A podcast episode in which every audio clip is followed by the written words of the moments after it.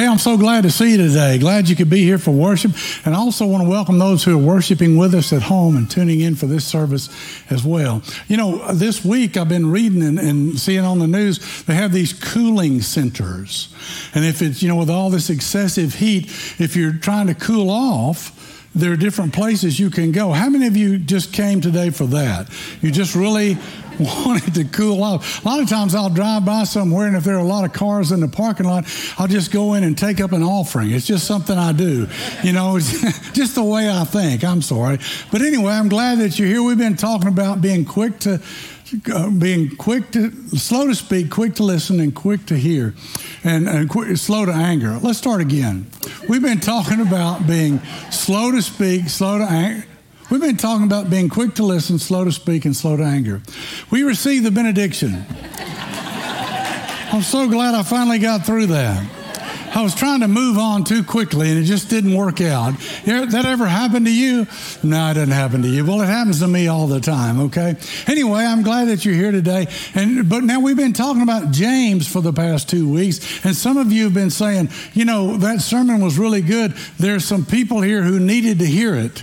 And, and you're pointing at somebody else, but you're not listening to it yourself. I hope it's been beneficial to you because today we're going to talk about the Apostle Paul. It's going to be a little bit different kind of message. It's a little more discourse because there's some scripture we're going to look at. We're going to have to walk through it, you know, in little sections at a time to understand it. And then we're going to put it all together at the end so that we know what that's about. Now, you know, the Apostle Paul, he started out, he came on history, on the pages of history as Saul of Tarsus.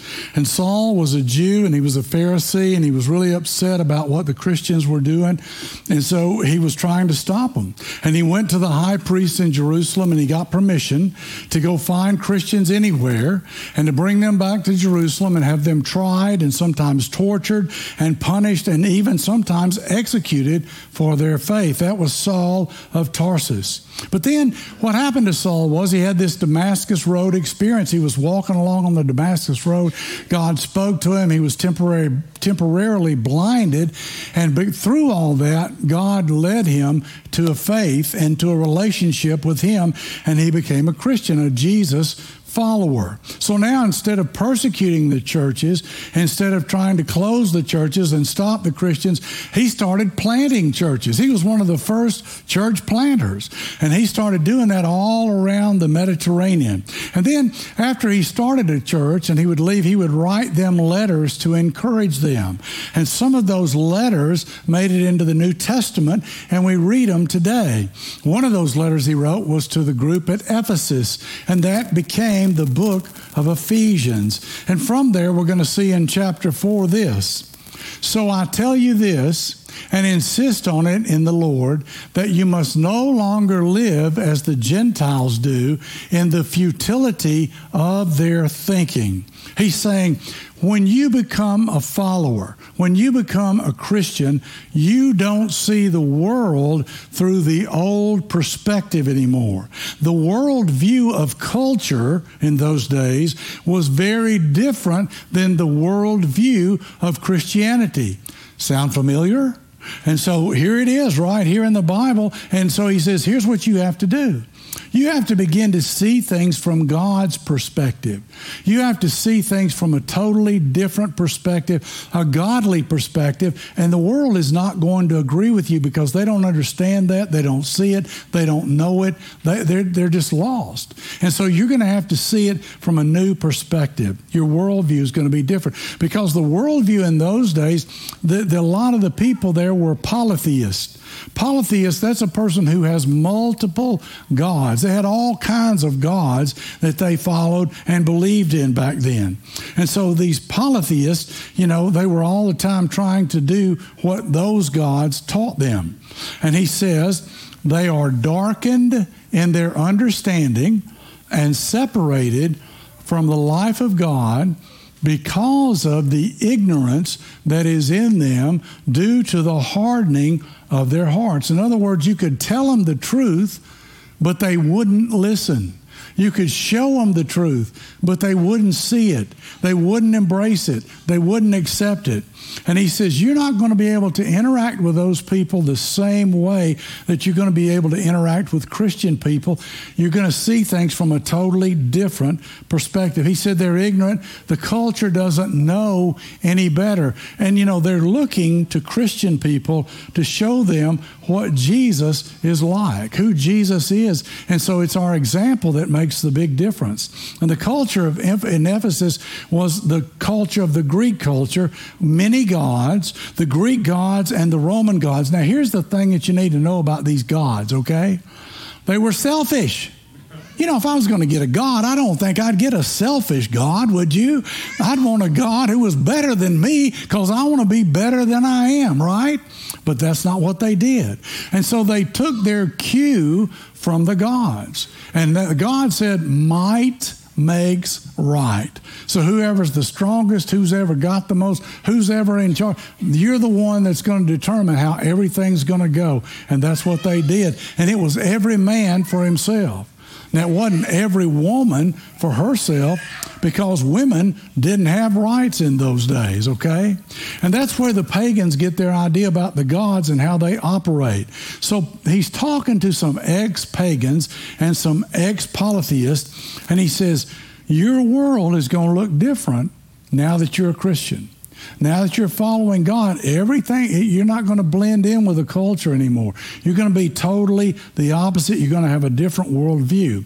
And then he says this having lost all sensitivity, they have given themselves over to sensuality so as to indulge in every kind of impurity and they are full of greed. Now what he's saying is is Christian people are going to have morality. Why are they going to have morality? Because they have rules to follow. They have principles to live by that God teaches. He says but the pagans and the polytheists, they don't have any morals.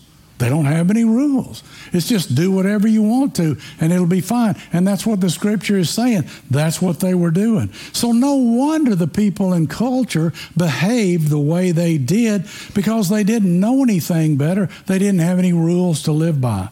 And then he continues and says, That, however, is not the way of life you learned when you heard about Christ and you were taught in him in accordance with the truth that is in Jesus that greedy, do whatever you need to do to get whatever you want to get. He said, No, that's not what we do. We're totally different. Our perspective, hey, let the other person go first. Put the other person in front of you. Let them have priority. They're special. So we ought to be grateful today to Jesus and Paul and the early church because what they taught us was about rights that people had and about dignity. And Jesus always made people feel special, men and women. And women are supposed to be treated with respect, and the poor shouldn't be picked on. They should be given the same dignity and status and rights as wealthy people. And sexual harassment and abuse is wrong. And a lot of what we believe believe in the Western world today goes back to those three influences we've had in our lives.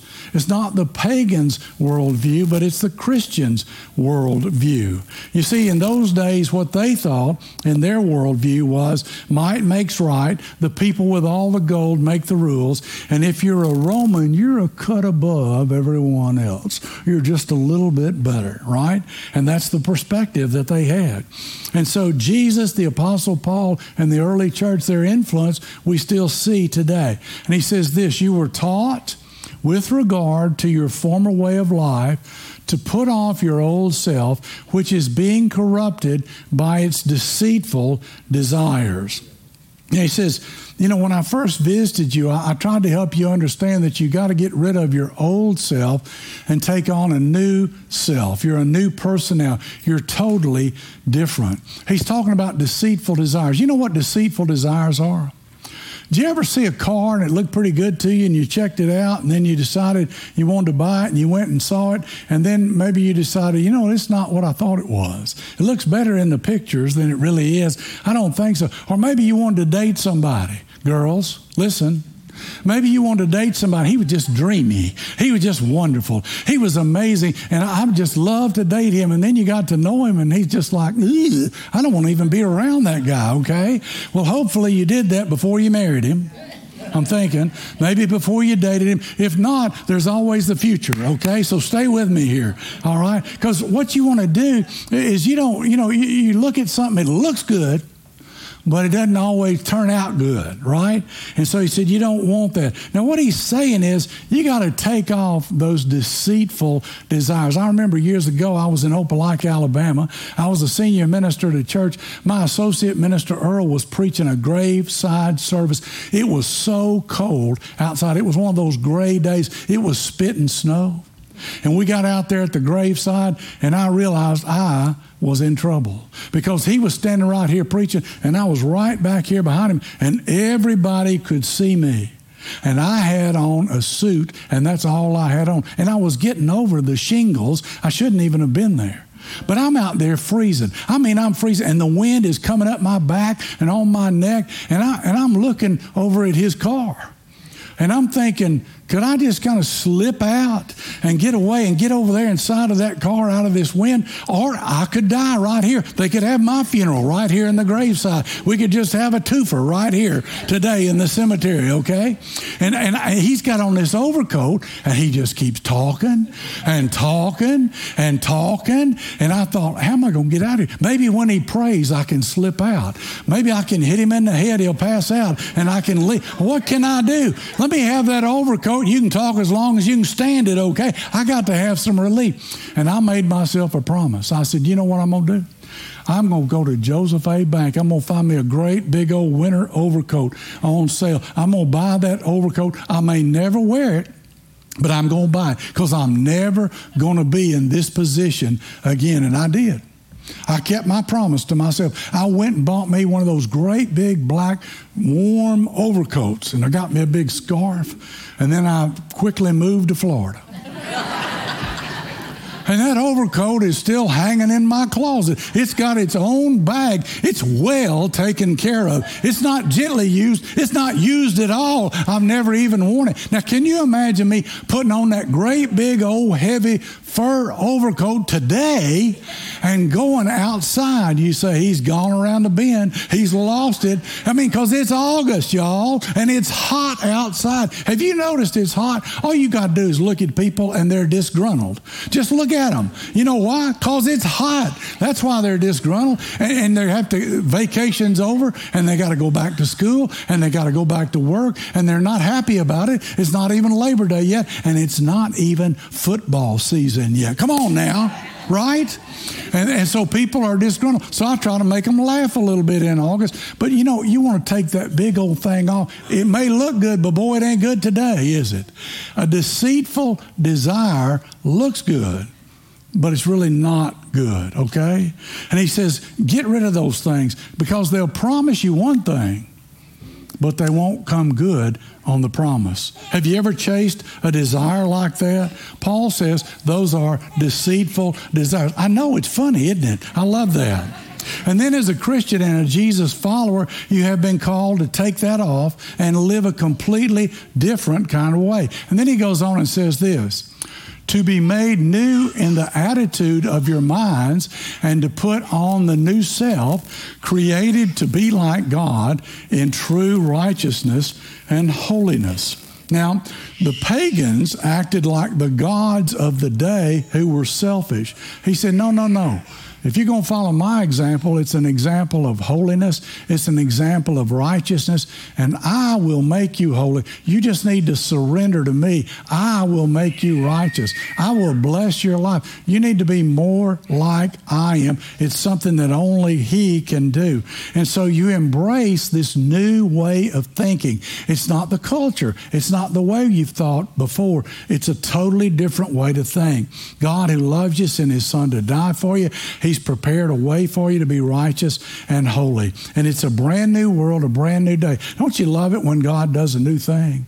I mean, He doesn't just improve us, He makes us new. And we're saved and we're walking with Him. And He talks about the different behaviors of our mouths and our words and how we don't want to say the wrong thing and be the wrong thing. And He talks about that. And then He goes on and says, Do not let any unwholesome talk come out of your mouths. Now, I want you to see that one word, unwholesome.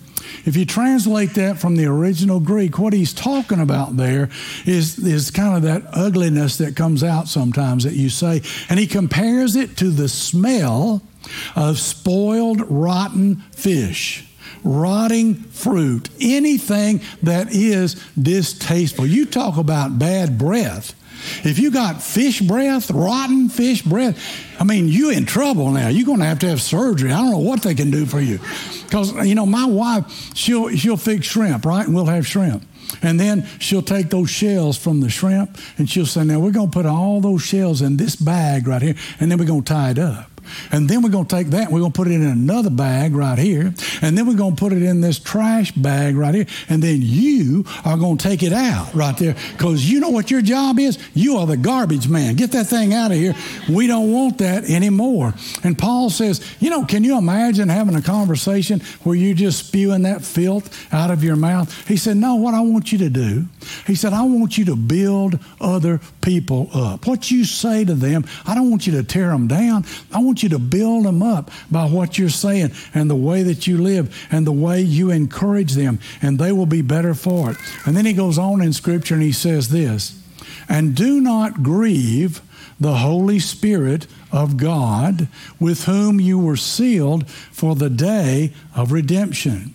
Get rid of all bitterness, rage, anger, brawling, and slander, along with every form of malice. So you see there, he's coming across with all these different things, and he's saying, You've got to get rid of all that junk that may be inside of you before you can be all that God wants you to be. Now, he'll work in your life and change that, but you, your job is to surrender to him and allow his spirit to change you to make you all he wants you to be. Get rid of that. And, and then he said, it's just like taking out the trash. I mean, you secure it, you, you seal it up, you take it out, and you don't bring it back in. You get rid of it. You know, some time ago, I was up in Birmingham. We got a house up there, and we had Laura's sister and her niece were there, and I went and got some seafood, and we ate lunch together, and then it was my job. What, uh, what am I? So it was my job to take that trash out, right? And I'm carrying two bags of trash and I'm walking and the trash can's already sitting up on the road because the garbage man's coming and I'm carrying that out there. But I don't realize that the pavement's uneven. There's some places where it's broken off and my foot gets caught on that uneven spot right there and it turns like that. And the next thing you know, I've lost the trash bags and zippity doo dah, I'm going down. Now, even at my advanced age, I have enough athletic ability to catch myself with my two hands. However, I know.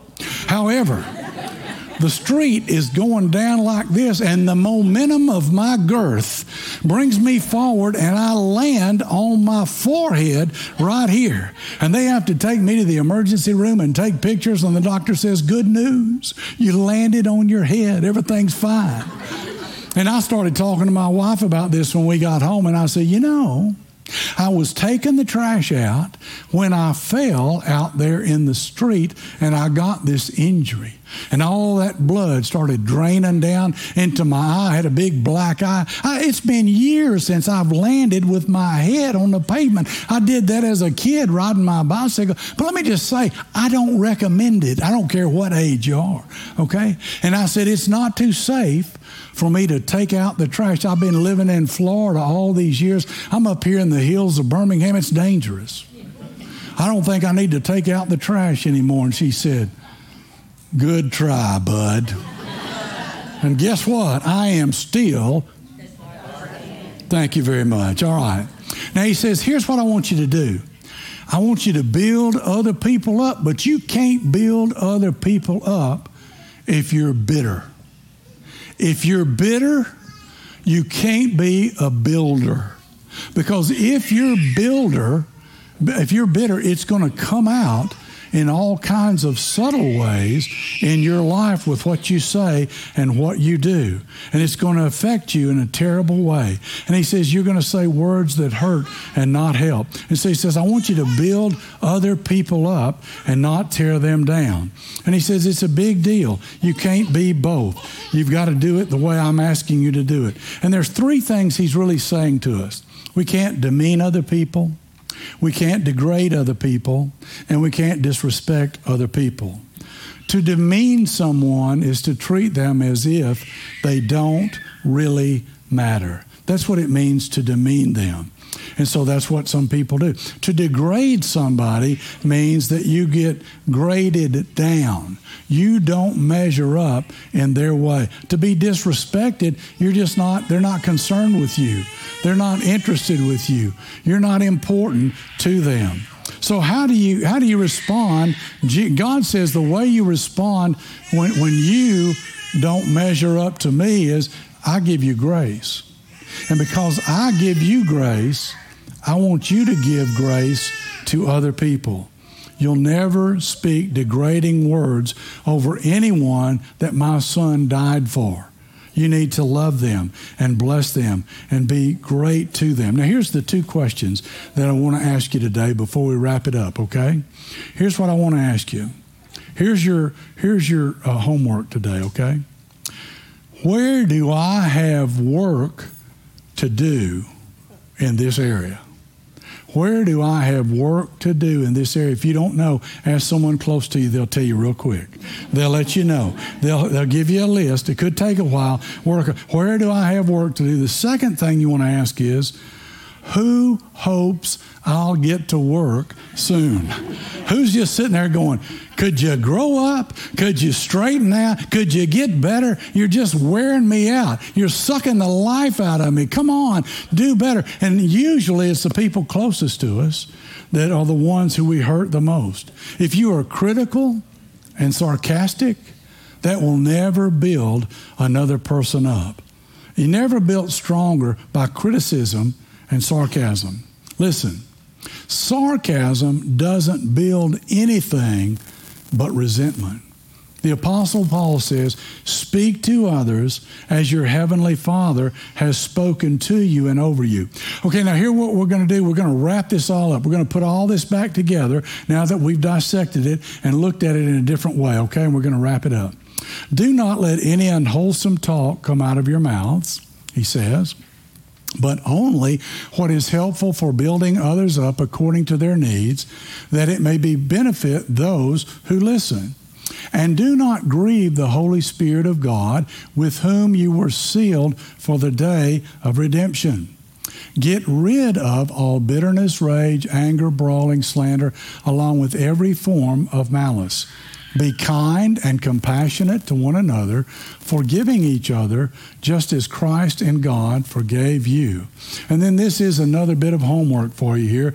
I want you to memorize, excuse me, Ephesians 4 29. Here's what it says. Do not let any unwholesome talk come out of your mouths, but only what is helpful for building others up according to their needs, that it may be benefit those who listen. And so Jesus has died on the cross for us. It's the greatest story ever told. And what he wants us to do is to follow his example and to show love and build others up. And so, in closing, I want to share this with you. It's perfect. It was in my devotional on July the 7th this summer, and it's by a guy named Ramki, and he is from Sri Lanka. And when I got it, I said, This is great. I love it because the guy tells on himself. Don't you love it when people tell on themselves? Doesn't that just do you good? And so he tells on himself, and I just, I got it and I saved it, and it's perfect today, all right?